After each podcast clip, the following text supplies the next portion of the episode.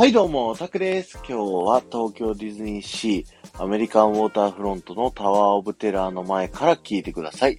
今日はですね、キャストさんに注目していただきたいなと思うんですけど、えー、こちらのアトラクション、ホラー系のね、アトラクションではあるのに、えー、キャストの方が笑ってるのはなんでというね、そういったお話をさせていただきたいと思います。というのもね、東京ディズニーランドでのホラー系アトラクション、えー、ホーンテッドマンションではですね、建物、アトラクションの建物の中に入るとですね、えー、キャストさんが笑ってないというね、これは演出上ね、お化けであるっていうね、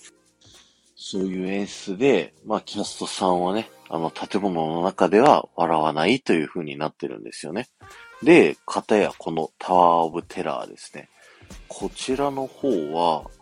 えー、キャストさんね、普通に笑ってますよね。これがなんでかっていうと、このアトラクションですね、運営している人たち、ニューヨーク市保存協会って言われてるの皆さん聞いたことないですか？そうなんですよ。このニューヨーク市保存協会っていうのはですね、このニューヨークの歴史的、芸術的価値のある建物をね、保存する団体というこちらの団体がですね、このタワーオブテラーのこの建物があまりにも素晴らしい作りだから、あの、壊すのはもったいないと。だから、このタワーオブテラーを使って、えっ、と、昔のね、そのハイタワー3世が失踪した部屋を、えー、業務用エレベーターで見に行くというツアーを作ったというね、そういったストーリーになっているので、えー、こちらのね、えー、ターオブテラーのキャストの人たちは、もちろん人間なんですよ。だからですね、普通に笑顔ですし、このタワーオブテラーのエレベーターがね、こう行って降りてきた後も、ニューヨーク市保存協会の人たちは、もう普通に業務用エレベーターで13階を見て、で帰ってきて、で出てきたっていう風に思っているので、え、普通にね、対応していただけるという風になっています。面白いですよね。今日は終わりです。ありがとうございました。5万再生まであと1000再生を切りました。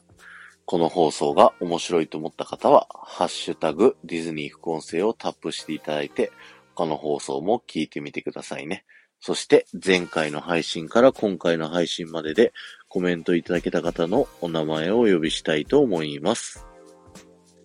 えー、リボンちゃん、埼玉のママさん、ただくまさん、かーこさん、りんごさん、きょうこさん、こじらぼさん、がんもさん、ありがとうございました。今日はね、ちょっとストーリーの話しないって言ったんですけど、ストーリーにちょっと触れちゃったかなっていうふうに思います。えっ、ー、と、タワーオブテラのね、バックグラウンドストーリーを見ると、このニューヨーク市保存協会がね、非常に強く関係してくるので、またね、いつかタワーオブテラーのストーリーの話をね、したいと思います。アメリカンウォーターフロント上ね、あちこち行かなきゃいけないんですよ。副音声で言うとね。なので、楽しみにしててくださいね。ではまた。